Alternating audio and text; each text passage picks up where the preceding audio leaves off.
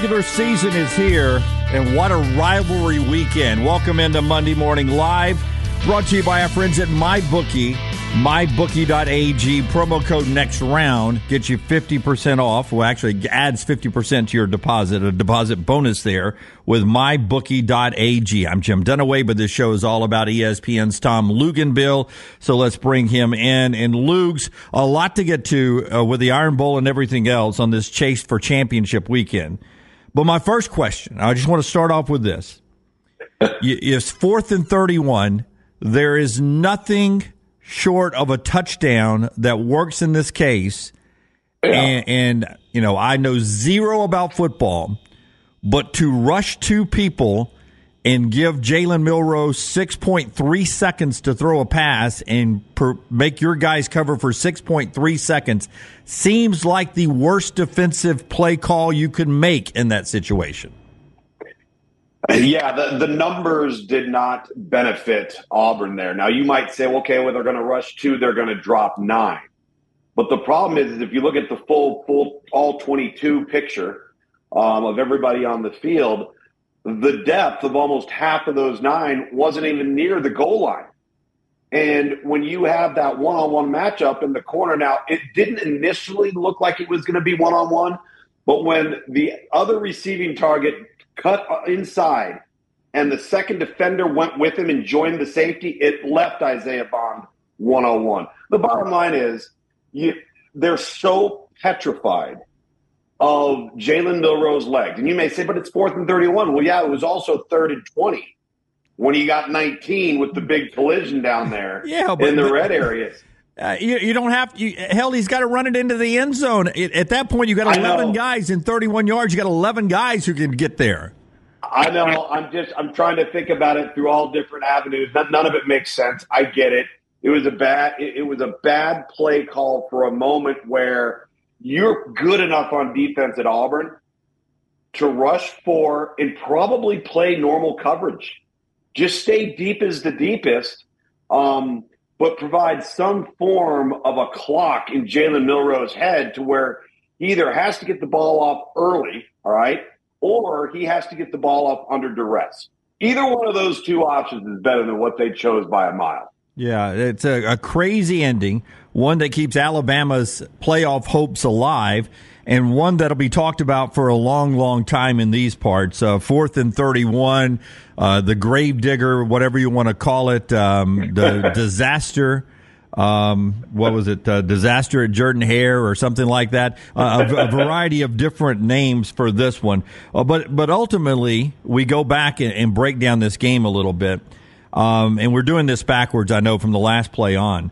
But right. you, you've got, you got a, you got a punt that is fumbled that gives Alabama life. If you if you don't even if you don't even put anybody back, if you don't even put anybody back to catch the punt and just have 11 guys up at the line to prevent a fake and just let that thing roll around, I feel like you still get out with a victory. If you don't even put anybody back for the yeah. punt, I, I still feel like you get out with a victory. Well, and how awkward was how he fielded yeah. the punt. I mean, that in and of itself, when it happened, I was I couldn't wait to see the replay because I couldn't believe what I had just seen. But you're right. Again, all of these what if scenarios and all of these armchair quarterback scenarios. But unfortunately, the two you just outlined aren't like a deep thought process line of thinking. They're fairly obvious ones. Um, I can understand putting some back there and fielding it. You trust your return, and that's all. That's all fine.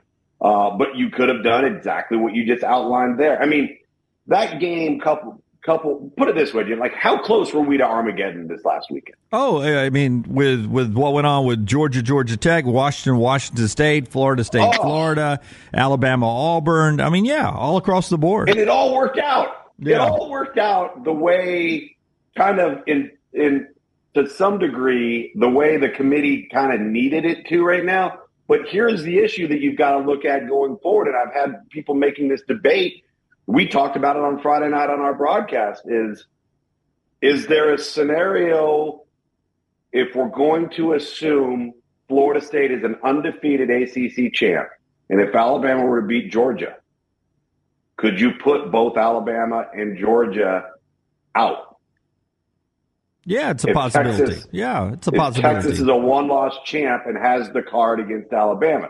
See, what we got to remind people here with the committee is at the end of the day, the you have to make a determination whether you think a team that has a head-to-head versus another team is quote unquote unequivocally better. Right? If you don't believe that, then head-to-head becomes secondary. If you think that this team is head and shoulders above that other team. But see, I don't think the committee will look at it that way. I think that they will look outside of a dominant win for Texas on Friday night. I think they will look at the team that really truly ascended as being Alabama in terms of improved from week two to now. Now you may say, well, Lugs, like Texas had to win two games, one against a ranked opponent with a backup quarterback. They've lost their starting tailback. Um, and they've still come up with ways to win uh, versus a, a, a pretty solid schedule, and that's fair. But I'm just trying to paint the picture and outline everything of how something like that could happen. And we're sitting here going into championship weekend. We have so many teams still in this thing. I, I watched I watched the Alabama Auburn game, and and I was I was taken back to the fact that I knew Auburn would be better after New Mexico State. Um, we talked about it last week. Yeah, right? it, would, it, would, not yeah. factor in this game at all. Um, and, and, listen, I just named a couple of coaching things there at the end. Uh, let's let's give Hugh Freeze some credit that that team was ready to play. They ran yes. the ball 42 times for 244 yards right at Alabama. They didn't they didn't break 100 93 yards passing. So they had to run the football and they were in a position to win the game. Now I ask the question with Alabama. It took a fourth and 31 to escape Jordan Hare Stadium. Do yeah. you think that Alabama team plays better against Georgia than it did on the road at Auburn? I do. I think I use the same logic I did with New Mexico State and, and, and Auburn this past week on how they would play against Alabama. I think Alabama, away from one of the toughest places, and I will make an argument, the toughest place in the world to play in Jordan Hare. I would agree going to uh, Atlanta, a place they've been very comfortable, and playing in a neutral site against Georgia will be a much better Alabama team than that showed up at Jordan Hare Stadium. They'll be more comfortable in this game this week than they were this past week. Auburn made them uncomfortable with the things they were doing, and that atmosphere is just overwhelming at times. It's absolutely it's absolutely overwhelming. And listen, I, I think whether it's as a fan, whether it's as a, a broadcaster or a member of that committee, you have to look at rivalry re- weekends differently. They are. They're just, there's anything can happen. We saw that happen, okay, all weekend long. And I, I think that they give environment, opponent, regardless of record, knowing the history, they give that real credence, meaning I don't think they dock teams who narrowly escape or win at the very end um, in that scenario. I really don't. In fact, I think they probably respect it more because of how difficult it is. And then you'll press the reset button. And I totally agree with you, uh, Jim. And we talked about this last week with Auburn. They they would come ready to play. They did. Yeah, this is this is um, a better setting for them. The environment's a better setting. I would make the argument once again that the fact that Georgia's quarterback is not a runner is is something that plays in Alabama's favor. Uh, so I think there's a lot of factors and variables in this one that would point to, you know, a pretty evenly matched ball game. Now, I'll give you. You mentioned giving Hugh Freeze and, and Auburn credit, where I thought they did a great job. They knew in the offensive line they couldn't just line up and push Alabama around. So what did they do? They gap schemed them, block down, pull out, pin and pull uh, counter, a lot of misdirection in the backfield so that they can angle block these guys, get leverage on the on the ball to create some of those run lanes. And they did a great, great job of that. Now I would anticipate that we might see Georgia do some of that too. Um, because I think this game, uh, athlete per athlete is, is, is fairly equitable across the board. Um, so that's coming up. Couple of reactions to the game. Landmine believer in what we're talking about on just how tough it is. Uh, in 2009, 2015, and 2021, Alabama either won the national title or played for the national title, and it took fourth quarter drives to win those games or get it to overtime to win the game uh, at Jordan yeah. Hare Stadium. It's been that difficult for even teams that went on to either win or play for the national championship at Alabama. And Nick Saban talked about it, and and, and this is true. This is true. I mean, we, we spent the whole day celebrating the kick six down at Jordan Hare Stadium. We're down there, Brown, Brown and I and EG are down there, and there are, you know, there's kiosk and there's kick six, you know, things being sold, and you know, Chris Davis is out there leading the cheers pre, and, and it's all going on there from a decade ago on what I still think is the most remarkable and impossible win in Iron Bowl history. The one I saw Saturday is second in my mind. Um, so all that's going on, and then afterwards, uh, I make it to the post game, and Nick Saban sits down and says, "If you do this long enough, you're gonna have some at the end of the game that goes against you." Mm-hmm. and some at the end of the game that goes for you. And finally, it went for Alabama at the end of the game in this one, um, it, unlike it did 10 years earlier in the kick six. So, you know, I guess in the theory of large numbers, all these things work, work, work their way out. But in a game where Auburn had every chance in the last four minutes to win that game, Alabama escapes. Um, in that game, on that last play, Nick told us afterwards that they practice this every week that play sure called the grave, grave digger every week. But uh, but obviously you don't do it at fourth and thirty one. Where do you think you think they do it? Fourth and twenty, fourth and fifteen, fourth and that you don't well, do fourth and thirty one, right? I mean, that's, yeah, I mean, that, well, that distance is almost impossible. Correct. You may you may script that out every now and then, and you know on a Thursday or a Friday, and you're running through all of your scenarios, all of your what if scenarios, down and distance, hash mark, line to gain. Where are we on the field? Are we at the 50 yard line? Are we at the 15 yard line? What do we have to get to? How much time is left? Do we have any timeouts? Do we not have any timeouts?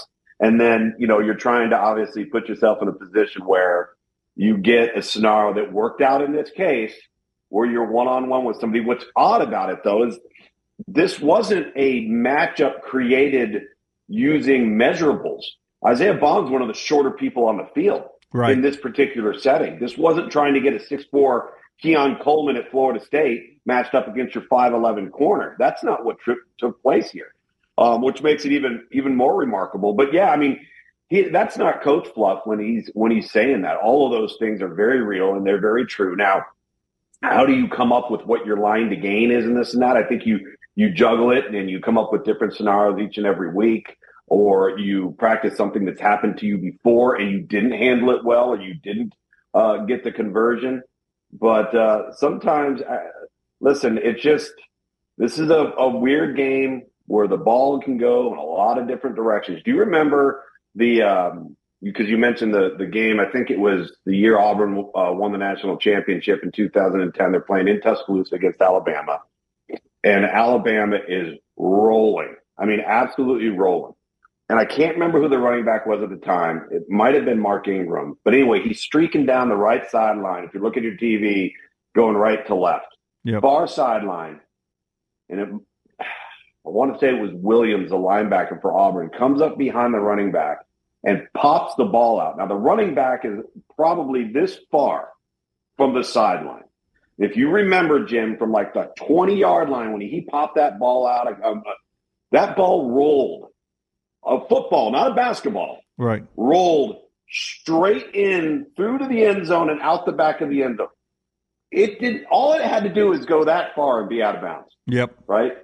But on that play, on that day, in that moment, the oblong shaped ball rolled straight. Like a complete anomaly. And those are the types of plays that, that Nick Saban's talking about. The kick six. I always try to remind people you got to look at the kick six and remember who was on the field. You've got all skilled athletes for Auburn, and you've got elephants on ice for Alabama because they're in field goal production. It's all linemen. Your most, your your your most not athletic, but maybe your most quote unquote skilled guy was your holder and your kicker. Yeah, Terrion Arnold. Terry Arnold on our Terry yeah. Arnold on our show this week told us that he still brings that up every year at different times as coaching moments because he had told everybody, don't watch the kick, cover the kick, cover the kick in case we miss it. And he says you yeah. can go back and look at the tape and every person on Alabama's team is sitting there watching the kick. Nobody's covering the kick; they're watching the kick until it comes up short, and they're like, "Oh, he's returning it," and they they're not athletic enough to get over there to him. No, you got to you got to play yeah, to big the guys end. versus skill guys. It's all the Iron yeah. Bowl, man. That's all you have to say. It's the Iron Bowl, and it uh, it lives up to it uh, almost every year. Just a fan, especially down at Jordan Hare. It was a great weather day, beautiful crowd, beautiful atmosphere. Uh, just always an enjoyable weekend. And this one is heartbreaking for Auburn fans as Alabama gets the win 27 24 to keep everything intact going into the SEC championship weekend coming up. And we'll talk more about that coming up at the end of the show here as we set the stage for Georgia and Alabama. But a lot of other stuff to get to, including the big game between Michigan and Ohio State. And um, that one surprised me a little bit. I'll remind you that the show is brought to you by our friends at MyBookie, mybookie.ag, and also by our friends at Blakely's Bouquet. Order online at blakeleysbouquets.com, over the phone at 205 579 4900, 579 4900, or in person at their full service flower shop on Oxmoor Road, Blakely's Bouquet. Blakely's Bouquets. We'll also get to your comments uh, on the Iron Bowl and the Alabama win a little bit later in the show as well. But let's jump to the other big game away from Alabama's win at Auburn. Michigan beats Ohio State. I was surprised because I'd convinced myself throughout the week that I thought Ohio State was going to win this game. And I, you watch this game, and I, I cannot, I continue to not be, well, I continue to be shocked at how conservative Ryan Day is all of a sudden in this game against Michigan. He seems to be playing, as he's now lost three in a row to them, right into Michigan's hands the way he calls his games now. He's almost tried to duplicate and build Ohio State away from that high scoring skill set of right. a team they were. He's almost tried to rebuild them as a, a, a duplicate copy of Michigan the way they played this year and he got out Michigan in this game. They never led in this game, and and, and hats off to Sherrone Moore who it called a halfback pass, had some fourth down decisions. Um, mm-hmm. I, just, I, the guy was aggressive. Michigan was more aggressive than Ohio State in this game, and they're now the betting favorite to win the national championship. Yeah, I, I, completely agree with you with the approach for Ohio State because I think when you're at Ohio State and you look at where is their strength, their strength is in all of their perimeter skill, including the running back. Why would you get in a phone booth slugfest with, yeah. with Michigan. They want you to do that. That's right. What they don't want you to do is spread them thin. I, I, I look at, I think up tempo, spread the field sideline to sideline, horizontally, use every bit of that 53 and a third. All right. Spread that defense thin. Doesn't mean you can't run the ball. You absolutely can run the ball. But the closer to the ball Michigan's players are, the less exposed they are. And uh, it, again, we've seen this approach from from Ryan Day, and I don't know if it's a. I don't want to bring up the whole Lou Holtz, Ryan Day, you know, brouhaha, but I wonder if there's a part of Ryan Day that really deep down wants to prove that they can get into a fist fight with somebody, even if that somebody is Michigan, and win and prove to the world that they're quote unquote tough. Well, you can be you can be really really tough and find other ways to win. So it, it, does make you think and wonder what the line of thinking is there for Ryan Day, and if it becomes a bit personal and he gets he gets frustrated because he doesn't like the label that sometimes is, uh, is, is placed upon them. You, you, mentioned Georgia, Washington, and Florida State all surviving earlier. Let's jump into that a little bit more. Uh, Georgia I mean, it was 31-23. They beat Georgia Tech. Late touchdown by Georgia Tech made that look a little scarier than yeah. it really was. Kirby Smart went into that rivalry game resting players for the SEC championship. He rested his players. Uh, and he says it wasn't because of opponent, you know, they were not 100% and blah, blah, blah, blah, blah. But he went into that game resting his players for the SEC championship. Made, made the score look a, a little closer than it probably, probably is Georgia Tech's improved, but they're not that close to Georgia. Were you surprised at how that game played out? Yeah, a little bit. And you're right. Georgia Tech is improved. You knew that Brent Key was going to have his guys ready to play. I think it's really dangerous when you sit guys like that in a rivalry type game. I think it could jump up and bite you. Now, how injured is somebody?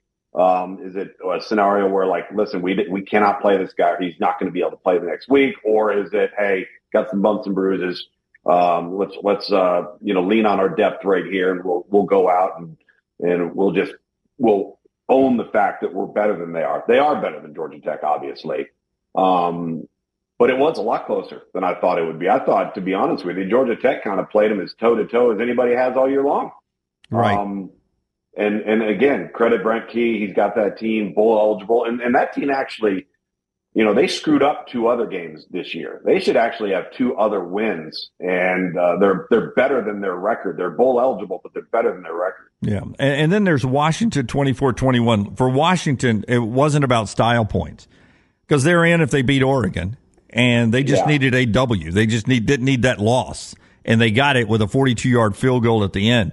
But I'm telling you, since the Oregon game, when they won that game, that team has looked more flawed than even Florida State with the backup quarterback. That Washington team looks flawed to me. Now they've got to go beat a red hot Oregon team uh, to stay Yeah. unbeaten, so that'll take care of itself.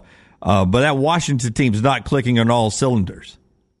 Yeah, I don't want to say they've flatlined, but they've certainly paralleled since that Oregon game. And Oregon has ascended on a, a skyrocketing trajectory of, for the most part, week in and week out dominance. And, um, you know, I, I was really impressed. I think I mentioned this last week with how Washington handled the road environment at Oregon State. That was impressive. Bad weather conditions, ranked team on the road in conference against a team that was 5 0. You had to have it, right?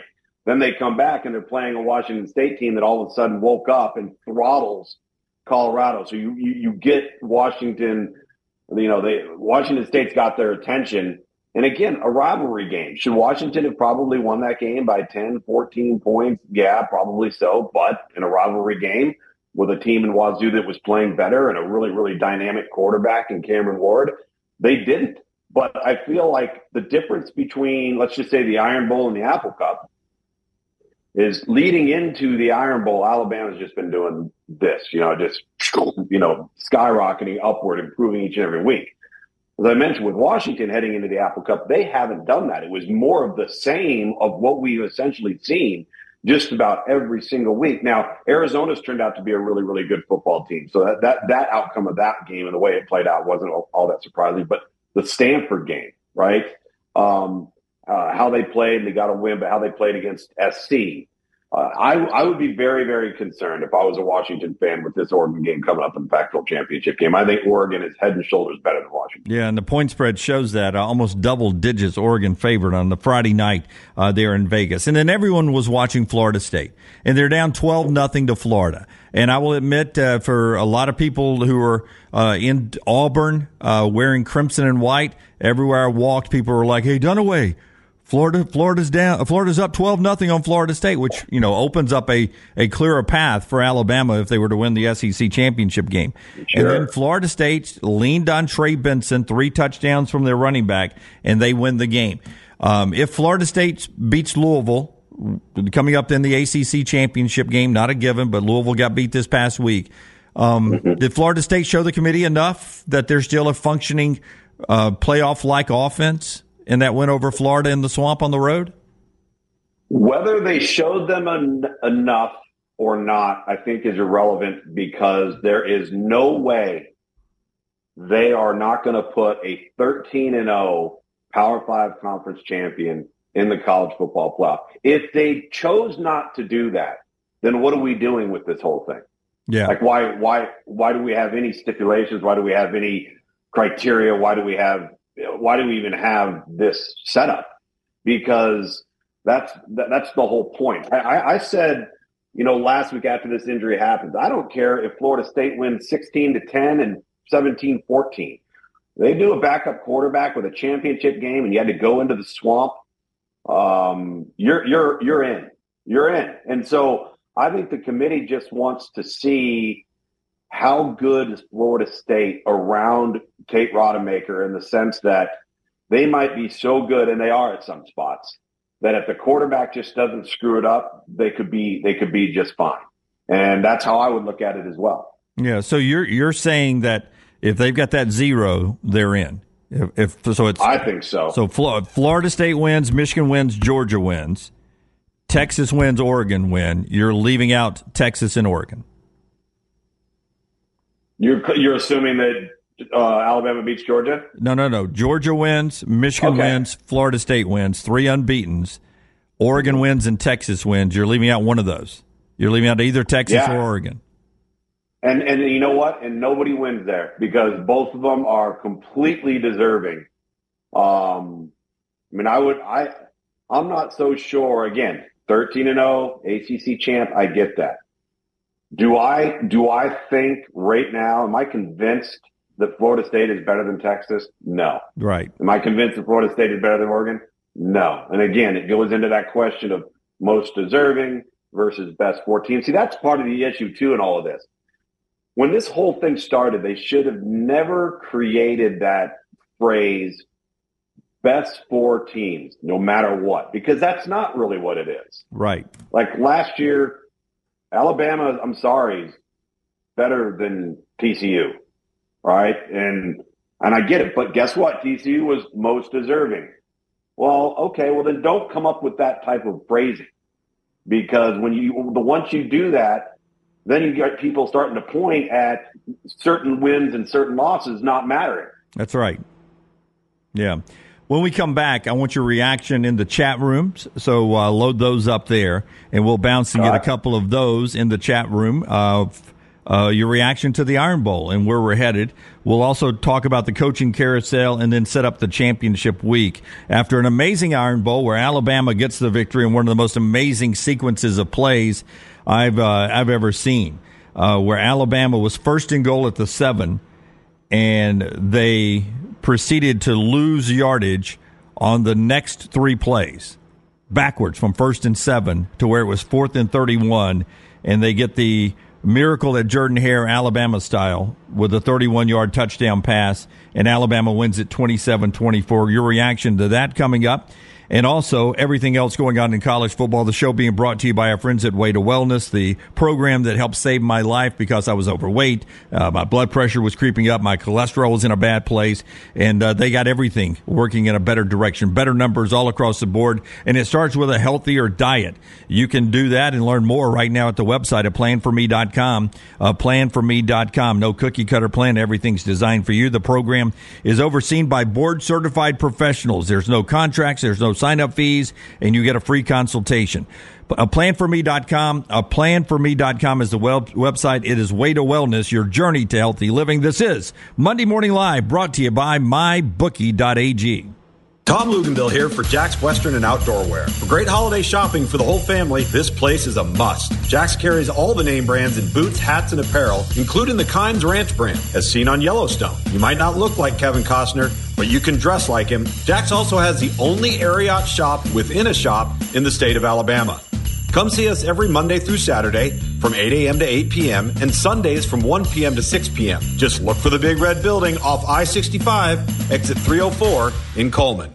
Hey, Lance Taylor from the next round to tell you about our friends at Gutter Cap. Gutter Cap's that patented aluminum cover system that fits over most existing gutters to keep out debris and eliminate that gutter cleaning. It's back with a lifetime warranty, almost 20 year service record right here in Birmingham. Stay off that dangerous ladder forever. 45% off the retail price now if you call guttercapbirmingham.com. Call my good friend Chris Stewart now, 205 823 2212. Cap it, don't snap it. It's Gutter Cap.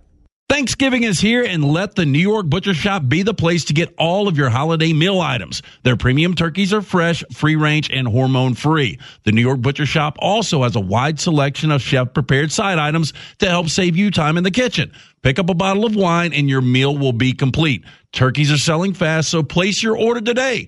Two locations to serve you in Cahaba Heights and on Highway 119 in Greystone. The New York Butcher Shop. Rare quality, well done service. The next round golf court is here. Your chance to play four area golf courses for just $89. Get 18 holes of golf and cart at Limestone Springs, Cross Creek, The Meadows, and the newly renovated Woodward Golf Club. That's a value of $247 for just $89. Or get the next round deluxe golf cart for just $119. It gets you all four courses with cart, plus an exclusive next round golf t-shirt, koozie, golf tees, and a sticker. There are no restrictions. The cart is good through September 2024. Get your golf cart now at nextround.store. It's time to start thinking about employee holiday gifts. Consider getting your hardworking guys a pair of Red Wing boots. Each day, your employees are on the job site helping your company succeed, so reward them with comfort at its best. The Red Wing mobile shoe truck can visit your shop and fit your employees with a great selection of boots. Or Red Wing gift cards can be purchased at your local Red Wing store available in all amounts. Whichever program you choose, your employees will appreciate the quality service and selection from Red Wing Shoes, and they'll also be thankful they have such a great boss. Reward your employees this holiday season with Red Wing Shoes. This holiday season, give the gift of peace and security to your home with $50 off recurring Wayne's Pest Control Services. As the weather cools down, stop mice, bed bugs, and rodents before they come in. Call 866 Wayne's 1 to gift yourself a safe and pest free home. Sign up for any recurring service with Wayne's and save $50 off. Don't let mice and rats be uninvited guests to your holiday celebration. Get a pest free holiday and save $50 off recurring Wayne's Pest Control Services when you call 866 Wayne's 1.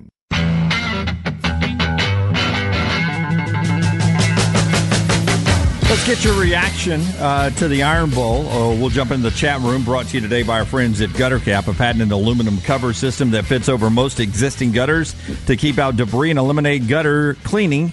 It's backed with a lifetime warranty as well. It's our friend C. Stew and Gutter Cap, almost 20 years of service here in Birmingham. Stay off those dangerous ladders. 45% off retail price. GutterCapBirmingham.com, GutterCapBirmingham.com, or call C. Stew up on his cell phone today, 205-823-2212, 205-823-2212, or GutterCapBirmingham.com.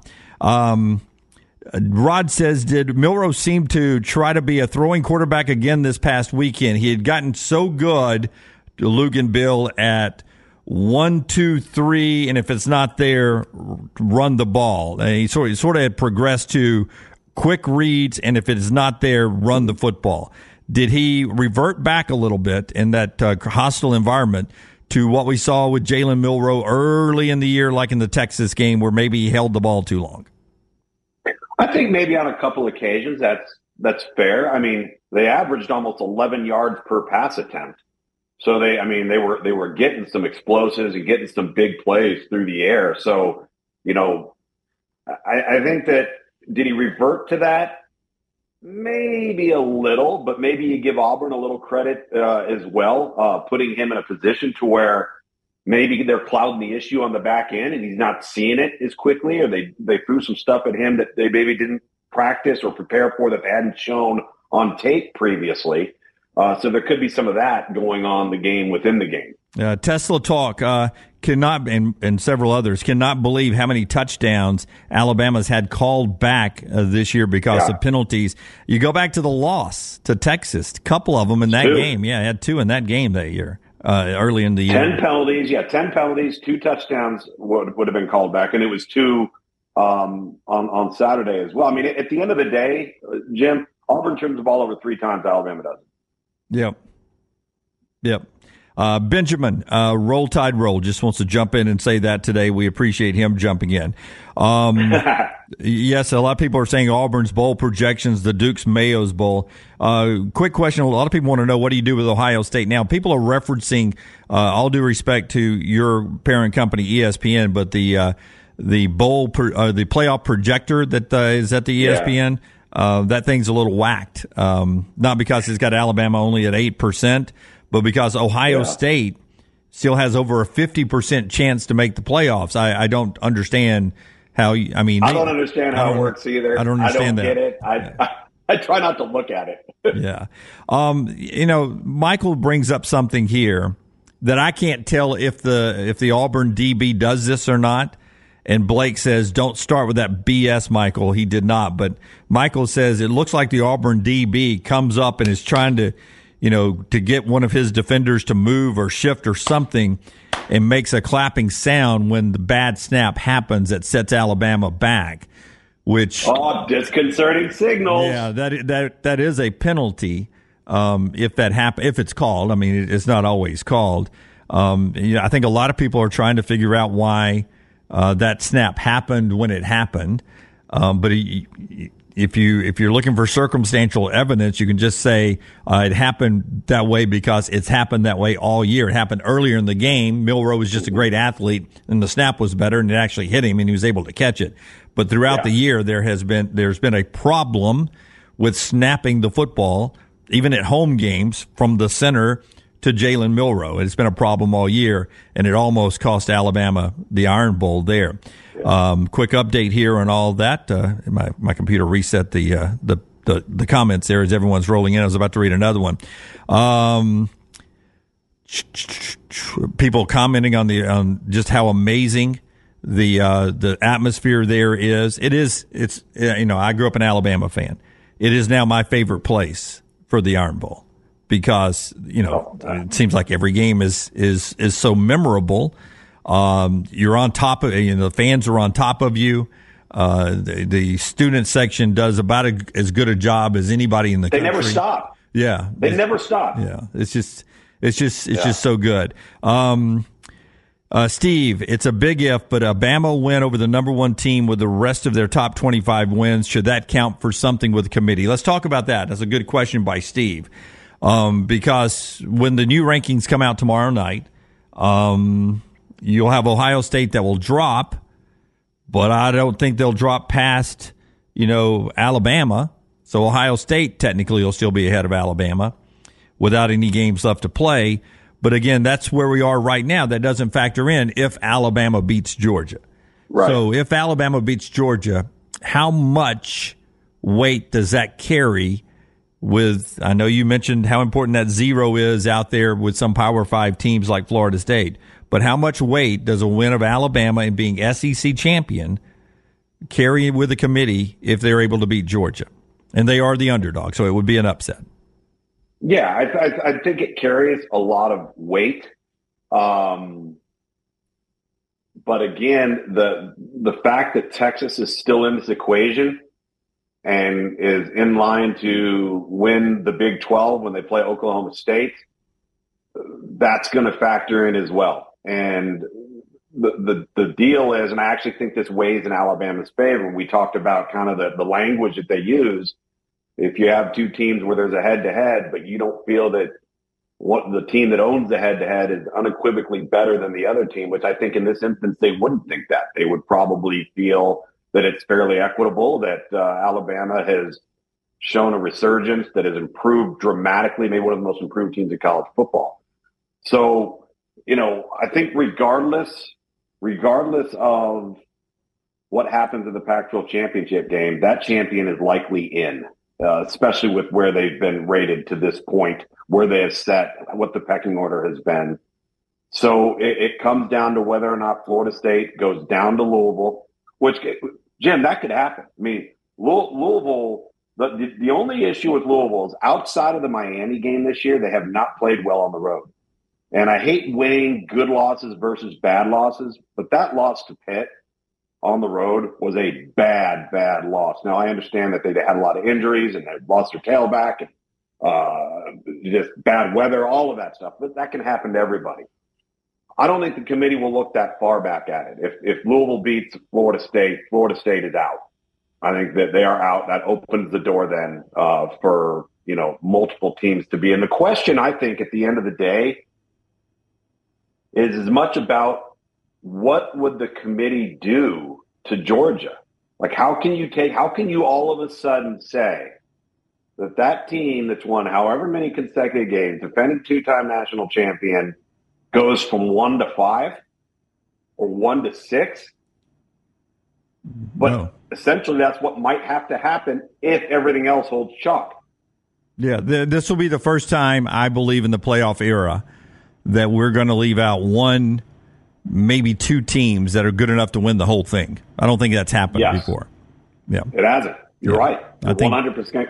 It's crazy. I think there'll be at least one, maybe two SEC teams left out that uh, could win it all, and uh, they will be either Oregon or Texas. I think one of them will be left out that could win it all, and I think Ohio State will be left out that could win it all. I mean, Yeah. there's going to be several teams left out that could end up winning this thing just because there's too many spots there. JJ says, going back to what Luke's remarks uh, about Ryan Day trying to force the issue because of his toughness, it cost him last year too with the future NFL uh, Rookie of the Year MVP, and he tried to out Michigan, Michigan. That is a problem. Um, so we're getting ready for this championship week coming up. And there was a lot of other things that happened this past weekend. We didn't get into this. Uh, but with the championship week coming up, what does Alabama, Lugs, have to do to beat Georgia? Um, they, they, the last time they had they played at Jordan Hare and had a wild ending with the drive with no timeouts just to get it to overtime, and they went in four overtimes. They yeah. went in and they beat uh, Georgia and eventually losing to them in the national championship game. That's the last time Georgia's lost. So what does Alabama have to do and what can they do? What do you think they're good at that will cause Georgia problems in this championship game coming up? Well, they're, they're so different than some of the other iterations that have taken on Georgia, especially from a natural passing stance of who they are as an identity offensively. As much improvement as Jalen Milroe has shown, he's not the natural passer of a, of a Tua. Um, he's not the natural passer of a Bryce or a Mac. Um, and that's fine. Um, and they found ways to work around that and then improve him in the process.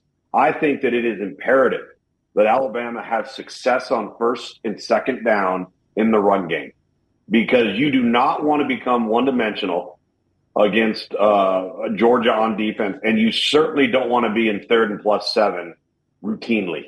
Yeah, um, doesn't, that come, become, doesn't, that, doesn't that come with Jalen Milroe again, who um, you know, like I was talking with Tyler Watts, the analyst on the Crimson Tide Sports Network. Yeah. And he kept saying the five yard pass in the Iron Bowl this past week, the five yard pass is there every time, but he's not taking it. He's looking for a bigger play uh, down the field. If there's five yards there, take the five yards, take the five yards, and just keep moving that thing until they start taking that quick, the quick five yard pass away. Don't you just have yeah. to take positive plays when they're there? Absolutely. I mean, that's a general rule of thumb, regardless of who you are. Take what the defense gives you. You've heard it a hundred times. I kind of liken the game plan to be one that would be reminiscent of what we saw Alabama look like offensively against Kentucky on the road a few weeks back. Right. Where you had designated quarterback run. You had some gap scheme run with Roydell Williams and, and, and the crew, and, and they were they were really effective in kind of doing what they wanted when they wanted to.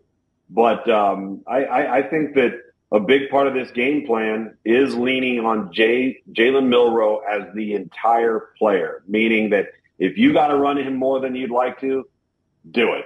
He's that good. He's that dynamic. He's that difficult of a handful um, in the run game. And yeah, I think he's made, and I would agree with Tyler Watts. So I think up until the Iron Bowl, he'd made tremendous strides in that regard. That's right. Of you know, we weren't talking about the offensive line the last several weeks. Well, why was that? Yeah, number one, they're playing better, but number two, he's helping them play better because he gets the ball out of his hand. Got to get back to that. But I think the early down production is really, really important. If Alabama becomes one dimensional in the area that they're not the strongest, um, that's going to be a problem.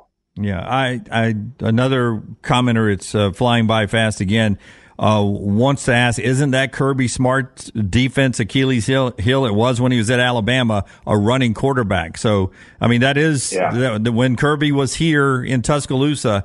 If you if you faced a mobile quarterback, that was always tougher on Kirby's defenses. Do you think that has transitioned over to Georgia? Is still the, the guy who can also tuck it and run it is a problem for the way he likes to play defense? I think it's a problem for everybody in college football, and it's proven to be a problem for Kirby Smart and Nick Saban when the two of them were together. Uh, when you look at the quarterbacks that created problems for them, they were runners. Nick Marshall, all right, Johnny Manziel, Cam Newton. I mean, the, the list goes on and on. If you know where the quarterback's going to be all the time, I think that's the thing, as I mentioned earlier on in the show, the fact that Alabama knows defensively that they're not facing a, a runner at quarterback this week – that benefits Alabama. Um, so yeah, I think it's not just Kirby's Achilles heel. It's, it's everybody in college football right now because it puts so much strain on your defense, particularly when it comes to having adequate numbers in the box to defend that. Because once you do that, you create more one-on-ones on the outside because you don't have the pass coverage you would normally have. Two more on that game. Dexter says Bama has a lot of talent. Hope we see it unleashed this weekend. Jase, Jase McClellan on crutches uh, as I was in the locker room or by the locker room as he was uh, leaving uh, Jordan Hare mm-hmm. Stadium. Uh, Nick Saban saying yesterday left foot injury questionable uh, this week. Next 40 hour, uh, 48 hours will say a lot, but it looks like McClellan could be a no go. Over in the SEC championship game, which uh, Roydell and Jam still pretty good there, but the impact of no Jase McClellan, let's say he can't go, how big of an impact is it? Um, I think that's one of their deeper rooms. And I remember our crew when we were going into the game versus Arkansas, and we asked Coach about that. He goes, we, we think that room's really, really talented. And he also, you know, he brought up a couple of freshmen that he was saying at the time. He goes, I wish we could play those guys more. They're talented enough to play more. We just don't have, there's not enough footballs to go around, not enough touches for all of them. So I liken it a little bit to the situation at Texas when they lost Jonathan Brooks. It would happen to be in a position where they've got great depth and talent so the drop off is, is, I don't think, going to be significant. Um, obviously, you want to have your full cup complement of, of weapons, but that's a position I think Alabama's in good hands if you're going to have an injury. Yeah, I personally think Jam's actually the best uh, pass protector in the running back room at picking up blitzes and stuff. Uh, Royal Payne says Beck isn't as mobile, and Georgia hasn't faced a D line like Alabama uh, this mm-hmm. year. Is uh, two things: is Beck a mobile quarterback? What can he do with his legs? And two, will this be the best team Georgia's faced all year? I think it is. I think Carson Beck is athletic, but he's not a runner. I think those are two different things. He can navigate the pocket. He can create a second passing chance, but he's not a guy that's going to just take off and make multiple defenders miss and get to the edge and turn the corner and outrun everybody. That's not who he is. He's going to win with his arm, win with his mind. Um, and I would agree with that sentiment. But I mean, how many people do have Alabama's personnel on defense in right. the front seven? There's very few teams out there. I think Texas is one of them. Georgia's one of them. Uh, depending on the day, Michigan, uh, Ohio State. So it's a handful of teams that present that type of problem. I think the thing that's impressive about this Alabama group is the, the two interior guys, 96, 92 are really, really good. I mean, really good. And then you've got the edge guys uh, that that can collapse the pocket. There's just a lot of scheme versatility with their edge and their outside linebackers, and they are they, they're just so active and disruptive that um, they put a ton. Of, I mean, look at look at the two losses that Ole Miss has. Look at who they're to, and look at what why it happened. Right, Alabama and Georgia and completely got Ole Miss, which is a really good offensive football team, out of whack, off schedule because they couldn't handle they, they couldn't handle the front people, and that's where something's got to give in this coming matchup. Um, all right, home stretch here. We got all week to talk Bama and Georgia and the other championship games. Um, my belief on the Heisman Trophy, Bo Nix wins the Heisman if they beat Washington Friday night. If Bo Nix and Oregon loses Friday night and Washington wins, then I think Jayden Daniels of LSU wins the Heisman. You agree or disagree? I, I would tend to probably agree with that. Um, and I would have zero issue with whichever way the votes took it. Because I think both guys have been remarkably worthy. And I would say remarkably consistent. Like the week in and week out excellence and outstanding level of play is really difficult to sustain. I don't know if we acknowledge that enough. Like you're bound to go out and maybe kind of have an off day, right? Right. Not those two. Um, and I think that, that, that's why they've clearly put themselves ahead of the pack. Uh, MyBookie.ag brings you this show. You use the promo code next round, you get a 50% deposit bonus. 50% deposit bonus. Bet anything, anytime, anywhere. MyBookie.ag. Again, the promo code next round to enjoy uh, the playoffs and the bowl season uh, that is coming up. Um, now to the coaching carousel. And we'll circle back around to more comments before the show's over if we've got time. Um, but let's go SEC first. No, no, no, let's do the one non SEC first. Michigan State gets Jonathan Smith. And um, I remember when Alabama hired Bill Curry from Georgia Tech people mm-hmm. were surprised at Georgia Tech that Bill Curry left his alma mater to come to Alabama, but it made sense. It didn't make mm-hmm. sense to me when Rich Rodriguez left West Virginia, his school, to go to Michigan. That seemed like it didn't fit. Didn't fit. Yeah. And neither one of them really worked out that well. Now here's Jonathan Smith leaving his school, Oregon State, to now go coach Michigan State. I understand part of this is because Oregon State doesn't have a permanent home. They don't have a bowl. They don't even know their schedule next year. Uh, so it doesn't make sense. Michigan State got a good coach, I feel like.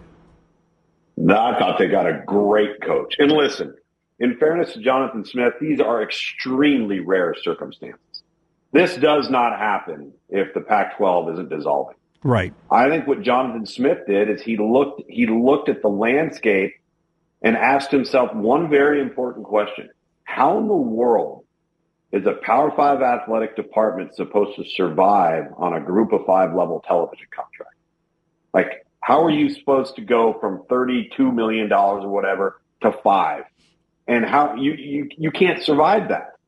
And I think he looked at the long-term picture and said, I don't care if the job is roast beef tech university. Like I've got I've got to find a way to survive and, and, and get out and, and, and move into something that is viable, sustainable, that doesn't have the threat of dissolving.